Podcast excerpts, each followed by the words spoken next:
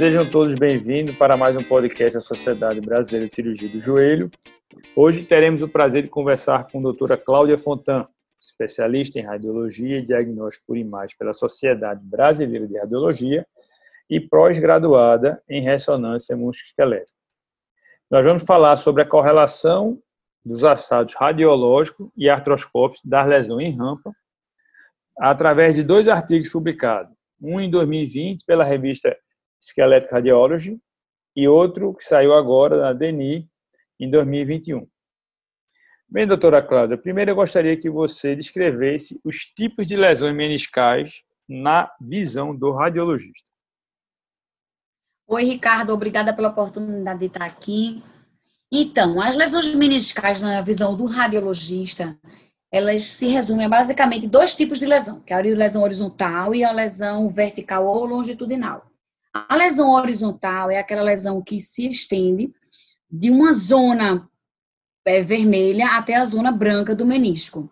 A lesão vertical ou longitudinal, ela se estende de uma superfície articular a outra. Um outro tipo de lesão meniscal é a lesão radial. E ainda tem as lesões complexas, que são as que misturam esses traços de fratura. Também é muito importante na classificação a gente descrever a presença dos flaps meniscais. Joia, como você já comentou, é, sobre as zonas de irrigação meniscal, como é que, para vocês, radiologistas, como é que você divide essa, essas, essas zonas? Então, são as três zonas, né? A zona vermelha, ou seja, a zona periférica, a zona irrigada, são os 3 milímetros periféricos. A zona intermediária, que é a zona entre a zona vermelha e a zona branca vascular, de 3 a 5 milímetros. E a zona branca, né, que é a zona avascular, é essa maior do que, 3, do que 5 milímetros. Joia. Falando um pouco do artigo agora, é, eu vou perguntar a você o que, é que você achou da definição de rampa, que ele diz assim, abre aspas, qualquer padrão de ruptura longitudinal que se propaga na direção médio-lateral dentro do corno posterior do menisco medial e ou dos ligamentos meniscocapsulares ou meniscotibiais, ou seus respectivos anexos, associados à lesão do LCA. Como é que você vê essa, essa definição? Essa é uma definição de uma lesão específica do menisco, né, e muito ampla. Então, o que antes a gente tinha somente a lesão cápsulo meniscal, hoje em dia a lesão em rampa, ela é considerada não só a lesão do menisco, da substância meniscal propriamente dita, em seus 3 milímetros periféricos, mas também, incluído nesse tipo de lesão, está incluída a lesão menisco capsular e a lesão do ligamento menisco tibial. Eu acho que essa nova classificação, com a, é, com a maior amplitude, ela trouxe um conhecimento mais amplo dessa lesão e isso facilitou é, o conhecimento e a descrição e a interação do radiologista com o ortopedista. Joia. Assim, para nós ortopedistas, tem algumas correlações sobre o paciente que nos atenta para lesões de rampa. Seriam os pacientes que têm menos de 30 anos, com lesões de menisco lateral, que teve um trauma de, é, esportivo de contato, um trauma rotacional. E para vocês, radiologistas, o que é que chama atenção que são sinais que você destacaria que sugerem a lesão em rampa? Olha, Ricardo, a lesão meniscal, a lesão meniscal no geral, ela tem dois critérios absolutos. Um deles é a gente ver o próprio traço de fratura, que ele se expressa como uma lesão de hipersinal nas sequências ponderadas em T2 com saturação de gordura, ou nas sequências de densidade de próton ponderada, é, densidade de prótons com saturação da gordura. Então, a visualização direta desse traço de fratura é um sinal fidedigno de ruptura meniscal. O outro sinal direto é a alteração no contorno do menisco. Então, para toda lesão meniscal, esses são os dois critérios. Para a lesão em rampa, esses critérios eles têm que ser contemplados na periferia do menisco. Então, nos 3 milímetros periféricos, na zona vermelha irrigada do menisco. Né? Fora isso, existem os sinais é, é, das estruturas adjacentes, como o menisco capsular, o ligamento menisco tibial, que, que também é critério diagnóstico para lesão em rampa. Os sinais indiretos, quando a gente tem dificuldade de fechar o, o diagnóstico de lesão em rampa com sinais diretos, a gente lança a mão dos sinais indiretos, sejam eles o edema no platô tibial, o edema ou maior quantidade de líquido nas estruturas cápsulas meniscais. Então, mesmo que o radiologista não descreva a lesão meniscal propriamente dita, a descrição dessa alteração do sinal nessas estruturas deve levantar a suspeição para a lesão em rampa, não só do radiologista, como do ortopedista que recebe um laudo com, essas, com esses achados. Joia, muito bom. E eu queria que você comentasse um pouco sobre sinais que dão alerta de que aquela lesão no menisco não é uma lesão em rampa. O que é que você ensinaria para a gente sobre isso? Então, primeiro, por definição, a lesão em rampa, ela tem que existir a alteração do sinal do contorno nesses 3 milímetros periféricos do corno posterior do menisco medial. Então, se a lesão fugir desse local, não é uma lesão em rampa. Então, uma lesão na zona de transição, uma lesão mais central do menisco, não é lesão em rampa. Outro que faz o primeiro sinal de alerta é a gente ter, estudar o ligamento cruzado anterior. Então, na ausência de lesão do ligamento cruzado anterior, o diagnóstico de lesão em rampa é muito improvável.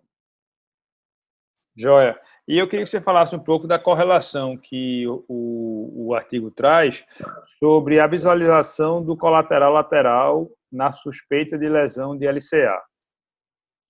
É, na verdade, esse artigo ele menciona alguns critérios é, para a gente excluir a lesão em rampa, né? Que seriam já ele a integridade do ligamento colateral, o ligamento cruzado anterior e a ausência da lesão na zona de rampa.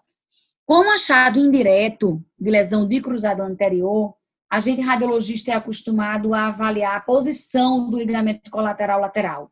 Então, no joelho com o ligamento cruzado anterior íntegro, esse ligamento colateral lateral nos cortes coronais, ele é visualizado em vários cortes. Quando a gente tem uma lesão do cruzado anterior com a translação anterior da tíbia, então isso retifica o ligamento colateral lateral e a gente consegue ver ele no plano coronal em apenas um único corte. Ou seja, a visualização do ligamento no plano coronal em apenas um único corte deve levar à suspeição de uma translação anterior da tíbia, provavelmente secundária à ruptura do cruzado anterior. Então, você tem, quando você tem, você tem suspeita de duas coisas, de lesão de LCA e de uma lesão meniscal ou rampa ou o que for. Ok. Exatamente. E sobre o, a meta-análise publicada em 2019 por Cook, que ele comenta no artigo que essa sensibilidade da ressonância é associada ao três telas e associada à flexão do joelho. Como é que você observa isso? Essa análise é muito interessante, porque ele, ele, a sensibilidade de detecção de lesão ela pulou de 71% para 84% nos aparelhos, nos exames realizados em aparelhos de, de 3 Teslas, com o joelho em flexão de 30 graus e quando o laudo é lido por um radiologista experiente. Então, a grande diferença aí é que sai da rotina é esse joelho em flexão de 30 graus. É, então, para a gente um pouco que entende um pouco da biomecânica do próprio joelho, a gente sabe que o joelho em 30 graus, a cápsula posterior está mais relaxada, então possivelmente as lesões dessa região posterior devem acumular mais líquido e ficam mais fácil de ver em uma ressonância, assim que a gente acredita. É, falando um pouco do artigo, dos resultados que ele viu com o artigo, queria que você comentasse essa questão da experiência ou não do radiologista e como é que o artigo publicado no DENI, ele trouxe isso à tona e o que é que você acha, que você concorda ou não, como é que você vê isso? É, a experiência é um grande trunfo, né, para toda especialidade, para a radiologia não foge dela. Então, é, os anos vão mostrando, vão aprendendo, a, vão ensinando, desculpa, vão ensinando o radiologista a detectar as lesões. Nesse trabalho de Chagas desse ano, ele, inclusive, fez um, uma comparação de um radiologista residente, um radiologista com 10 anos de experiência e um radiologista com maior experiência. E ele viu que a detecção da lesão realmente foi maior nos radiologistas mais experientes, mas que a, a a correspondência inter e intra-observador, ela era de moderada a acentuada. Então, a experiência é muito importante, mas tão importante quanto a experiência ou quase tão importante quanto ela, é a gente ter atenção a esse canto do menisco. Então, todas as vezes que tiver um exame com ruptura do cruzado anterior, o radiologista tem que voltar para o corno posterior do menisco medial e olhar com mais atenção, com mais tempo, em busca ativa desse tipo específico de lesão. Só para a gente completar o porquê dessa importância dessa lesão e do diagnóstico dessa lesão, o que se observou, vários autores como Bertrand, Montand, De Filippo, é que o não reparo dessa lesão durante a reconstrução do LCA, ele vai aumentar a instabilidade rotacional e a instabilidade é, anterior-posterior do joelho, além de propiciar uma nova ruptura. Então, essa lesão, para a gente, ortopedista, o diagnóstico dela se faz necessária porque ela pode evitar uma nova é, cirurgia para esse paciente. Falando um pouco do, do, artigo que você mencionou, do artigo de 2021, é, ele faz critérios e ele acaba apenas com 20 doentes no final. Então, ele é bem seletivo nesse artigo e ele observa o joelho num curto espaço de tempo. Ele, em torno, no máximo, sete dias, aqueles pacientes que foram feitos a ressonância são submetidos a, um, a uma artroscopia.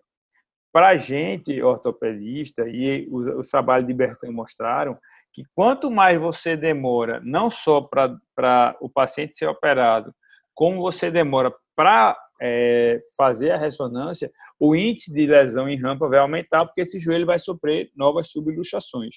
Então, esse critério que ele usou é bem interessante, que ele limita essas lesões crônicas e o aumento da incidência de lesões em rampa certo? Falando um pouco da lesão em rampa propriamente dita, eu queria que você descrevesse na visão da imagem, da ressonância, como é que é a lesão em rampa tipo 1 do radiologista.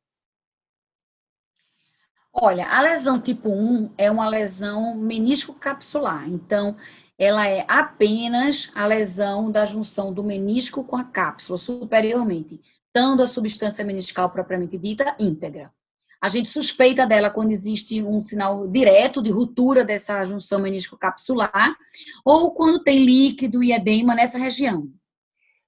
Querendo um pouquinho ser mais específico, você utiliza que imagem mais? O sagital, o coronal? Qual é a imagem que você usa para identificar melhor essa lesão? É, a nossa imagem principal para detectar lesão em rampa é o, é o sagital, nas sequências ponderadas em T2 ou densidade de prótons com saturação da gordura. Joia. Para nós, ortopedista, que faz essa correlação, né, exatamente quando a gente observa uma alteração na região posterior do menisco e que, infelizmente, muitas dessas lesões só são visualizadas a partir de um portal acessório. Então, um artigo publicado por Bertrand mostrou que apenas 60% dessas lesões são é, avaliadas ou são diagnosticadas pelos portais tradicionais. Quando você usa a mão de um portal de Ginquist, que seria o portal intercondilar, você aumenta isso para 23%, e a associação com o portal póstero medial, você chegaria nos 100% da lesão. Então, para nós ortopedistas, acabou que o, inventário articular aumentou a quantidade de visualização por conta desse tipo de lesão. Então, conta para a gente um pouquinho sobre a lesão tipo 2. A lesão tipo 2 é a lesão propriamente do menisco. Então, é a lesão parcial da zona periférica do corno posterior do menisco medial em sua porção superior. Joia. Para você conseguir é, observar essa lesão no joelho, na artroscopia, você tem que lançar a mão de um portal acessório, tá certo? E para você conseguir visualizar esse distanciamento da lesão meniscal, é necessário que você faça um portal posterior medial. Isso aí já muda muito a rotina do ortopedista, a rotina padrão, que não, é, não se fazia de rotina um portal posterior medial para se operar um LCA. Sobre a lesão tipo 3, eu queria que você me explicasse é, um pouco sobre ela, como é que é, vocês observam essa lesão. A lesão tipo 3 é uma lesão parcial também da superfície inferior do corno posterior do menisco medial, também na zona vermelha. Então, a, lesão tipo 2 é uma lesão parcial superior, enquanto que a lesão tipo 3 é uma lesão parcial inferior, que contempla o menisco, é, o ligamento menisco tibial. ela é conhecida como hiding lesion, né, porque nos portais tradicionais ou da maneira tradicional de se observar, você não consegue observar. E como ela é na região mais é, posterior, mais inferior, é, acredita que essa lesão é que você poderia ver melhor a inflexão, porque você teria a distensão dessa cápsula e aí ficaria mais fácil o líquido entrar. Para nós, para poder observar essa lesão, você tem, que fazer, você tem que retirar a região proximal do menisco, você tem que fazer uma lesão tipo 2 para chegar numa lesão tipo 3. Aí você chegaria nessa lesão, aí você diagnosticaria essa lesão. E a lesão. Você transformaria ela na tipo 4, né? Tipo 4, exatamente. Porque aí você torna é uma lesão objetiva e você faz a sutura dela.